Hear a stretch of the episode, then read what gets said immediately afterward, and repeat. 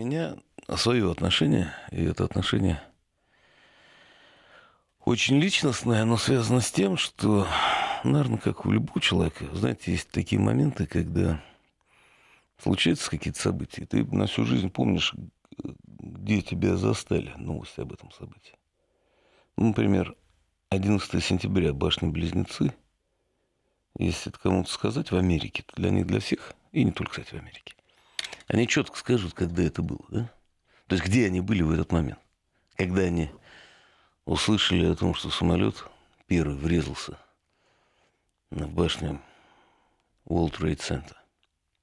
Вот э, для нас Беслан, несмотря на все ужасы предыдущих терактов, наверное, событие даже более знаковое, чем для американцев башни-близнецы. Такого страшного террористического акта, я не побоюсь, вот с таким количеством заложников, с такой сложностью, я думаю, в мире не было никогда. Просто никогда. Меня от ненависти просто, я, я, знаете, вот у меня вот на желваке ходят, и когда всякие дуди, собчаки и новые газеты выпускают свои подделки. Потому что это что за документалисты взялись? Это вообще кто такие? Что они понимают? Кого из экспертов они привлекли? Они вообще хоть что-то понимают реально о том, что такое настоящее расследование? Хоть у кого-нибудь из этих мерзавцев прозвучало осуждение террористов – осуждение недопустимости самого метода брать в заложники детей.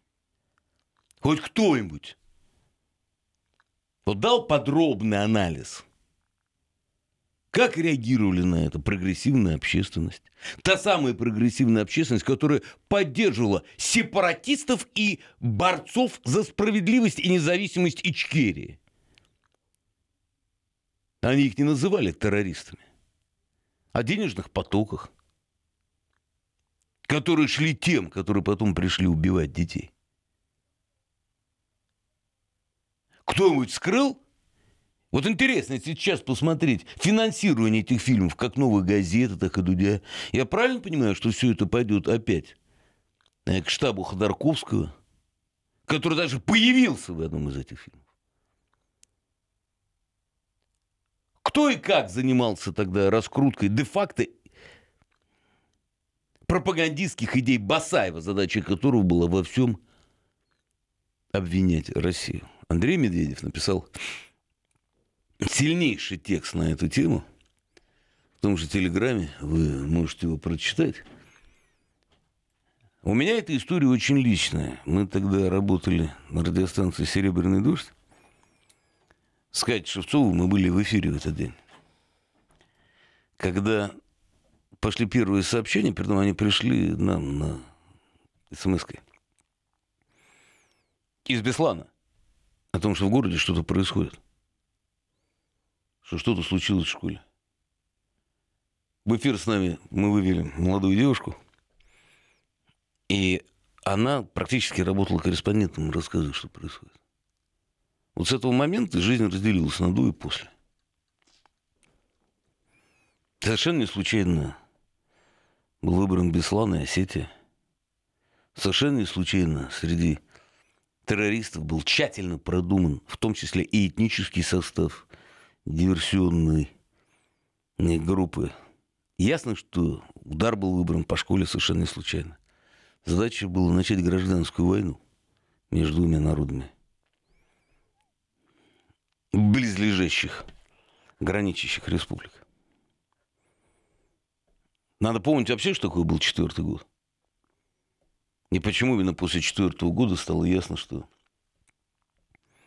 необходимо менять систему управления в стране.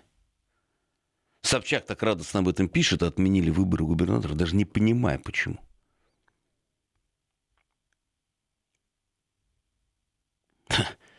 Дудь радостно кричит, не пишет она, там снимает.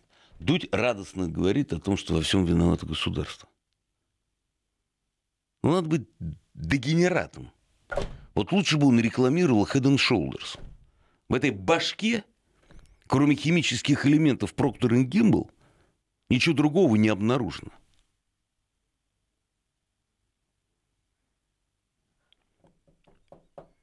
А что спортивный журналист был бездарный, теперь полез в другую область, просто гадить по чуть-чуть. Три часа и ни малейшего понимания о том, что, почему и как и реально произошло.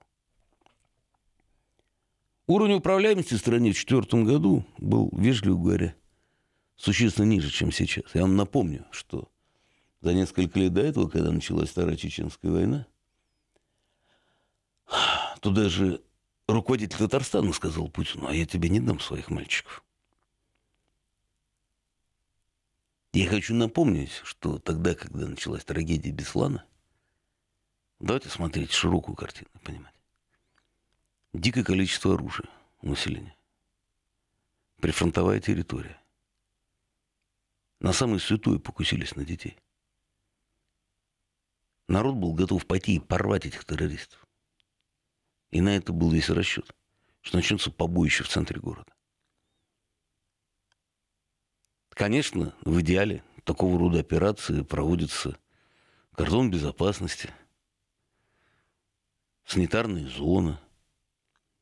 Работают, как и тогда работали, переговорщики, задача которых не выполнить политические условия или абсолютно безумные условия, которые ставят террористы – а собрать максимальную информацию о том, сколько их, где они находятся, что происходит.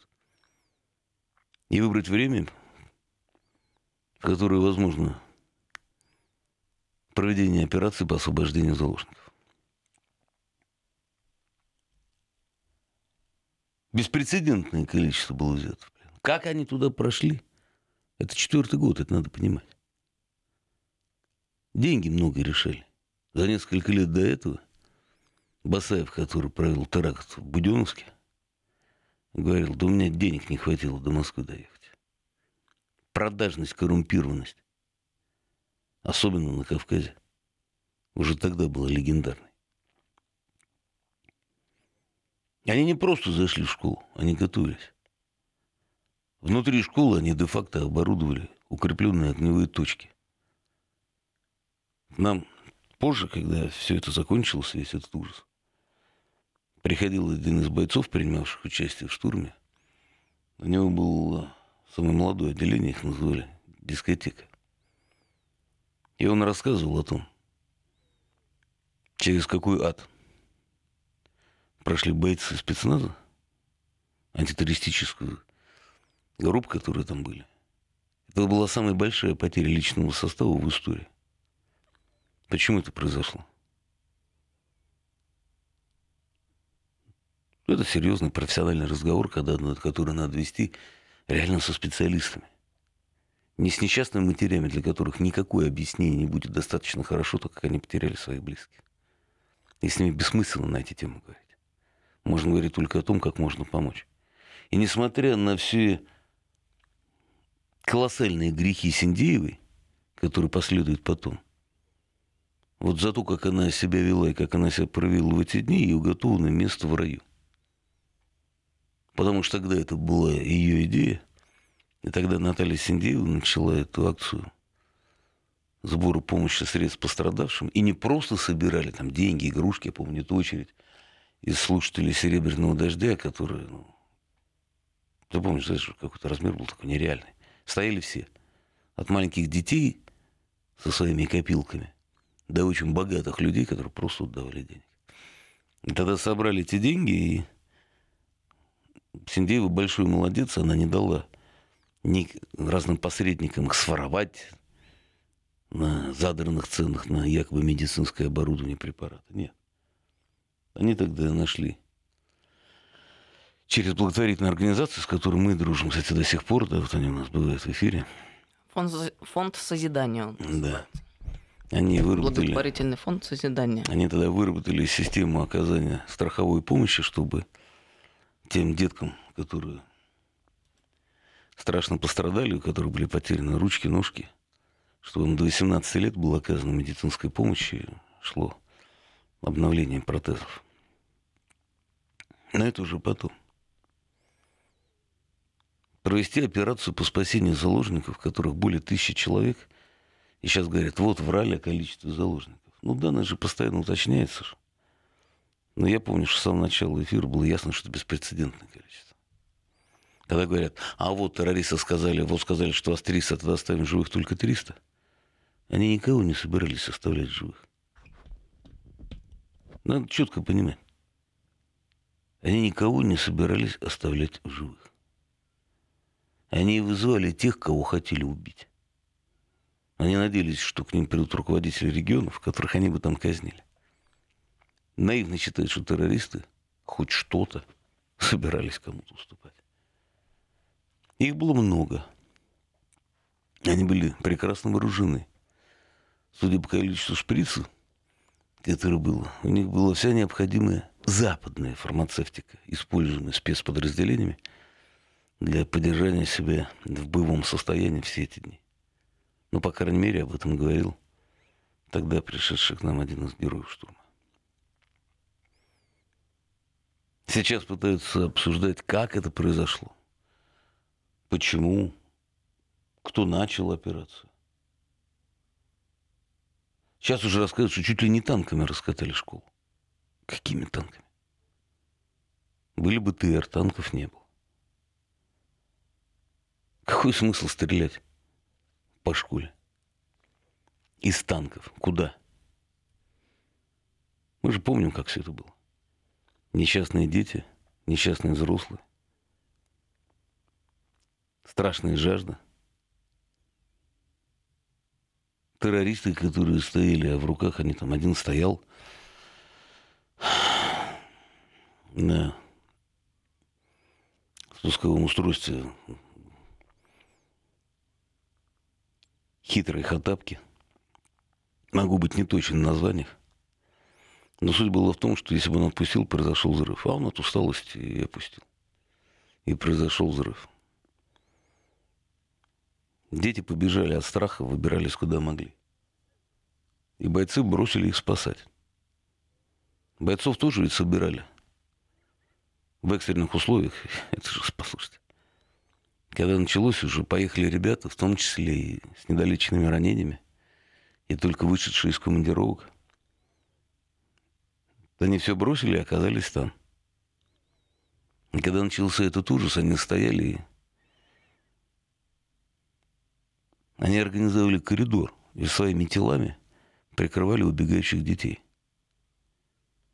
Поэтому такое количество погибших. Они стояли и своими телами закрывали детей. Мертвые продолжали стоять, понимаете? Нашпигованные свинцом террористов. Принимая на себя те пули, которые те метили в детишек. И ни слова осуждения этих выродков террористических в этих фильмах не прозвучало. А я зато хорошо помню, как на одной радиостанции одна гражданка, до сих пор работающая, она после этого радовалась гибели нашей подводной установки с капитанами, как она тогда говорила. Но мы же убивали чеченских детей, почему им нельзя убивать наших?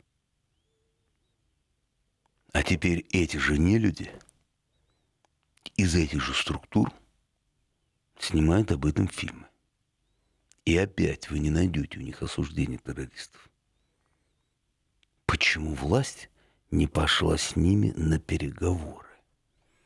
А я скажу, почему власть не пошла с ними на переговоры.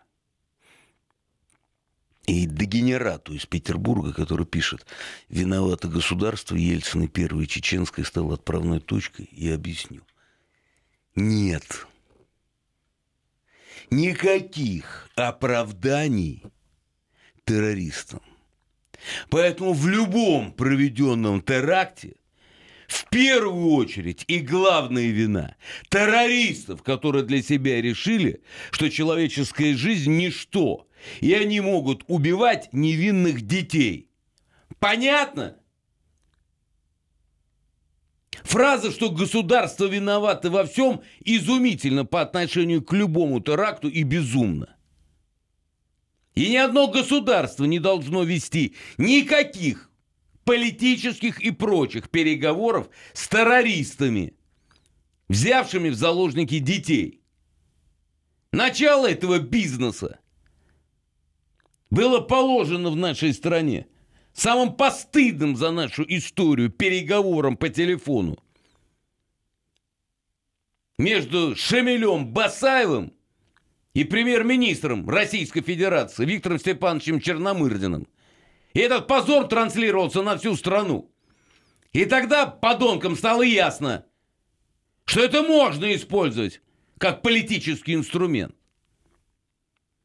И когда генерал Лебедь подписал позорный для России всем тем, кто говорит о святых 90-х, Хасавюртовский договор, что ему сказал Березовский? Почитайте воспоминания Лебедя. Он сказал, Александр, что ж ты наделал? Ты какой бизнес разрушил? Это был целый бизнес на заложниках. С первого момента должно было быть понятно. Государство не будет вести переговоров.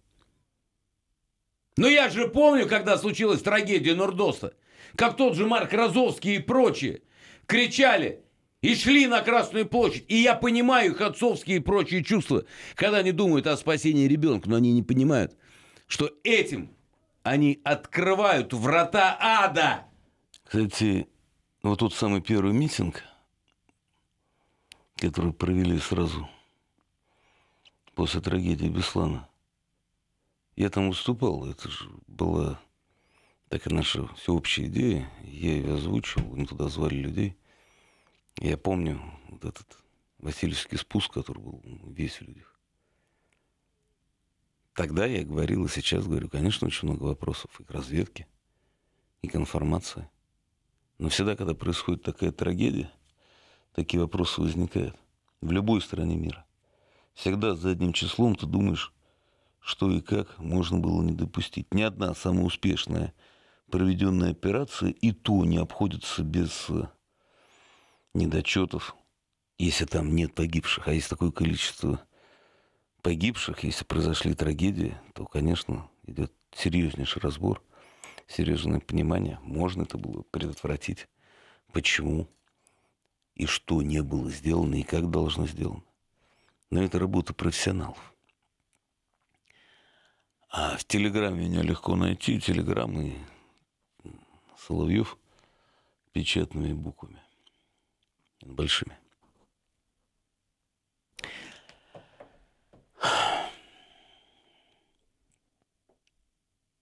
Именно Черномырдин. И потом все те, которые кричат, да выполните всех их условия, не понимают, что они вторгаются на территорию профессионалов. И здесь страшная человеческая трагедия. Жизнь детей – здесь, сейчас, и жизнь всех тех, которые попадут в такую же ситуацию после того, как вы позволяете террористам, этим отщепенцам, этим исчадием ада, шайтанам, понимать, что теперь это можно использовать как метод политического воздействия. С террористами нельзя вести – никакие политические договоренности вступать, никакие переговоры такого типа, никакие торги. Да, есть вопрос простой, то на низком уровне, не на уровне государства, всегда выделяется человек для связи, как было и тогда. Поэтому между был и обмен мнениями, и предложениями, и иначе бы туда не зашли и не выводили бы оттуда людей. Говорят, что вот летела Анна Политковская, она была чем-то отравлена – а, и из-за этого она бы все решила. Она была святой человек. Но она ничего бы не решила. Так же, как она ничего не решила в Нордосте. Вот они требовали доктора Рошеля, а он не пошел. Они его хотели убить. Потому что они считали, что во время Нурдоста он увидел, где и как находились террористы. И поэтому дал информацию, которая была потом использована для их ликвидации. Сейчас брать и смотреть по реакции несчастных матерей, для которых, в принципе, тогда с гибелью детей де-факто жизнь вот навсегда поделилась. И считать, что правда их, это горе их, боль их, но правда всегда больше, чем один человек.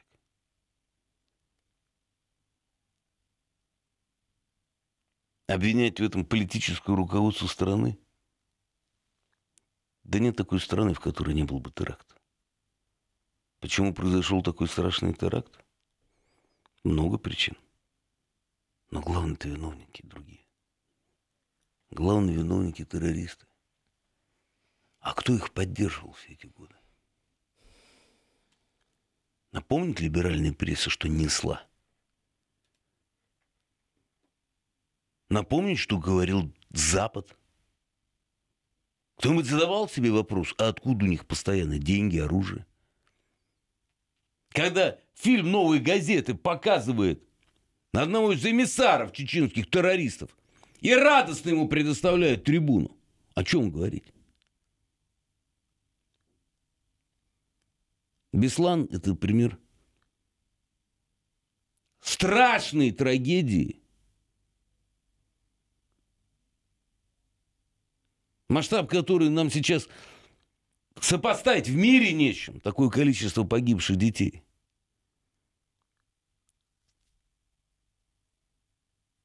Это просто рубец на сердце Осетии и всей России. И это пример беспрецедентного подвига российских борцов с террором. бойцов, которые понимают, что идут на верную смерть. Я вчера говорил с моим хорошим знакомым, он дослужился до полковника, и вся грудь в орденах, и ранения, он из Альфы. И он говорит, слушай, ну все, которые сейчас пытаются на тему рассказать сказки, они просто посмотрели бы реально. То есть, ну, там, расстояние 15, 20, 25 метров. Средь бела дня пытаться начинать операцию по освобождению, ну, это практически нереально. То есть это была вынужденная мера.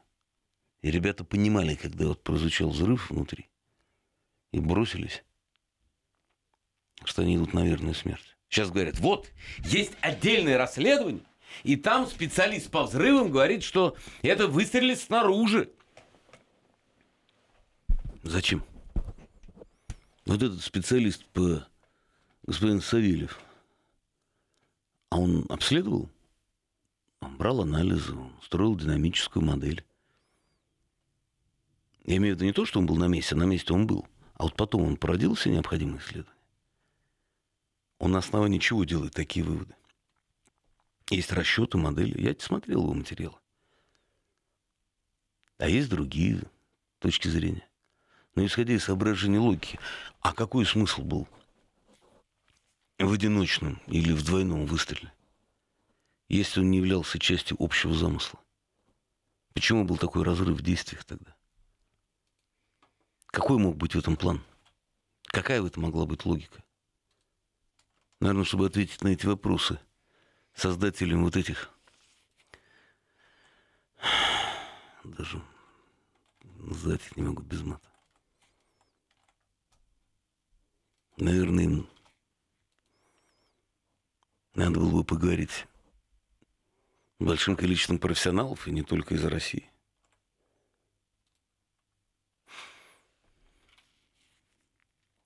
Но они решили этого не делать. Зачем? Им важна правда матерей. А у матерей не бывает правды. У матерей бывает страшная боль. Правда матери будет о том, что она потеряла смысл своей жизни. Самое прекрасное, что было дано ее ребенку. Это страшная трагедия, которую ничем не исправить. А правда история, она часто бывает совершенно иной. Вот так. А сейчас в угоду политикам, в угоду Ходорковской и всем прочим, все идет по-другому. Я все-таки выйду сейчас в Телеграм, напоминаю Соловьев, и я, конечно, считаю, что вам надо послушать, что написал Андрей Медведев. Потому что это, пожалуй, сильнейший текст на эту тему. Я все так же выставлял вот тот самый знаменитый репортаж Маргариты Симонян. Четыре минуты, а вся правда.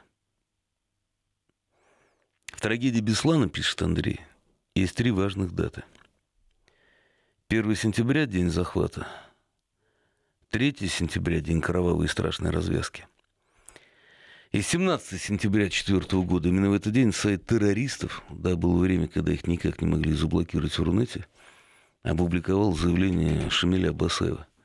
Оно начиналось словами.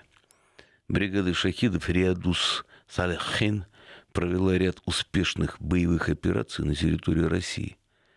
Взрывы двух самолетов, отдел специальных операций и операцию Нордвест в городе Беслан.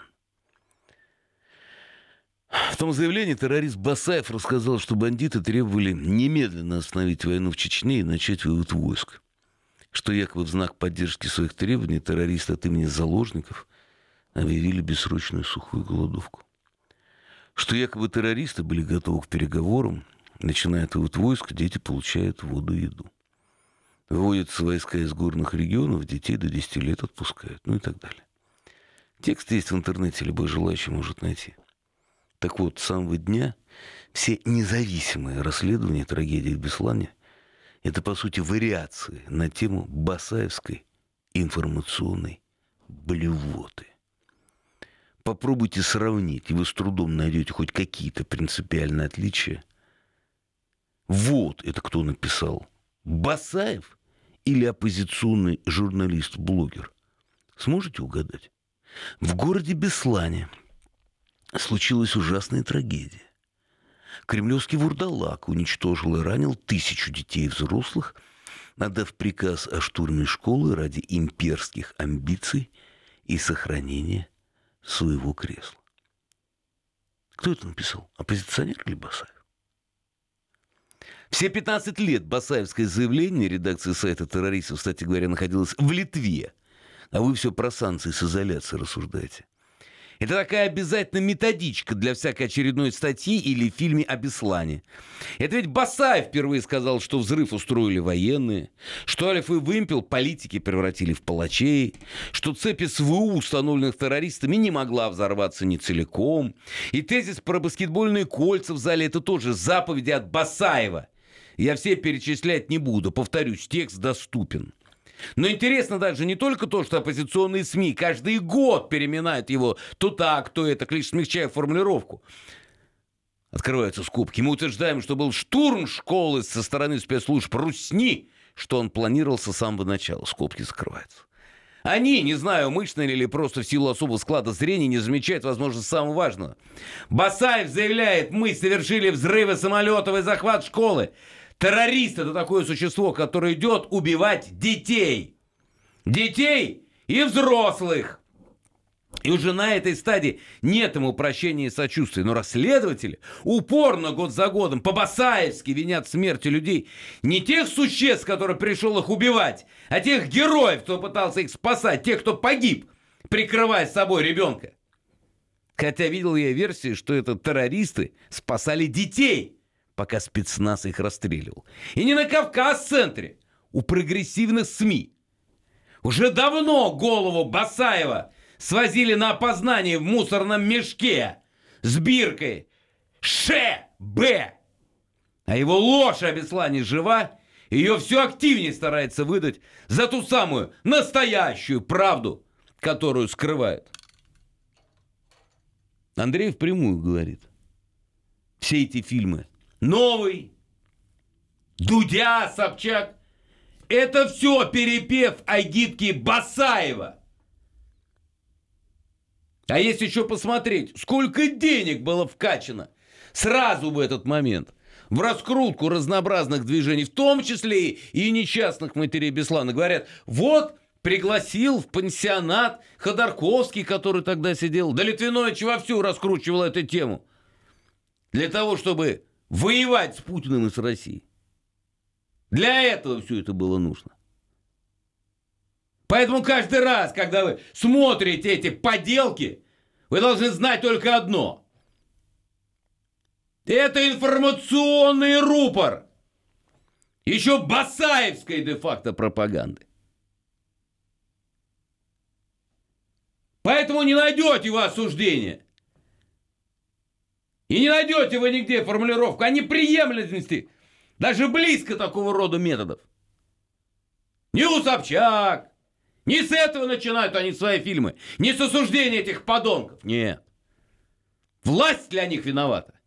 Власть виновата только в том, что эти мерзавцы могут свои грязные паскили Непонятно, кстати, на чьи деньги. Тихо, аккуратно вбрасывать для своих политических целей. Втаптывая в грязь имена героев, погибших при спасении детей.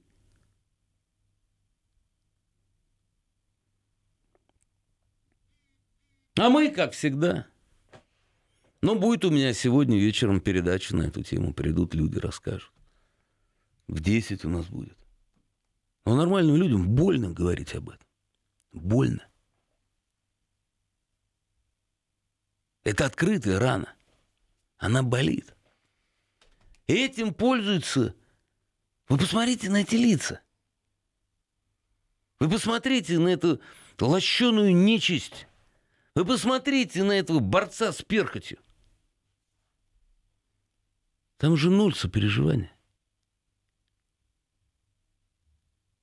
Кто эту, в общем, мразь раскручивает ничтожно? Какие там деньги? Кто это все накручивает? Та самая либерастня пытается поднять его наверх, которая во время трагедии Беслана несла такое, что волосы дымом.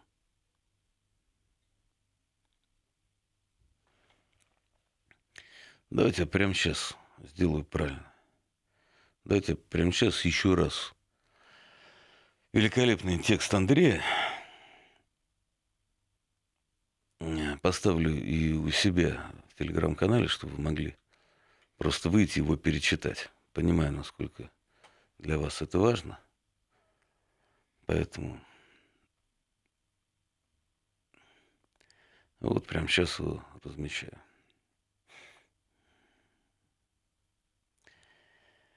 Да. Я надеюсь, Андрей сегодня придет в эфир, хотя он не собирался, потому что у него эти выборы идут в Мосгордуму. Но мне кажется, никакой роли выборы сейчас, ну, там вот этот процесс не играет, потому что Андрей, как человек чувствующий, понимающий, по-моему, должен быть в эфире сегодня вечером, чтобы рассказать об этом.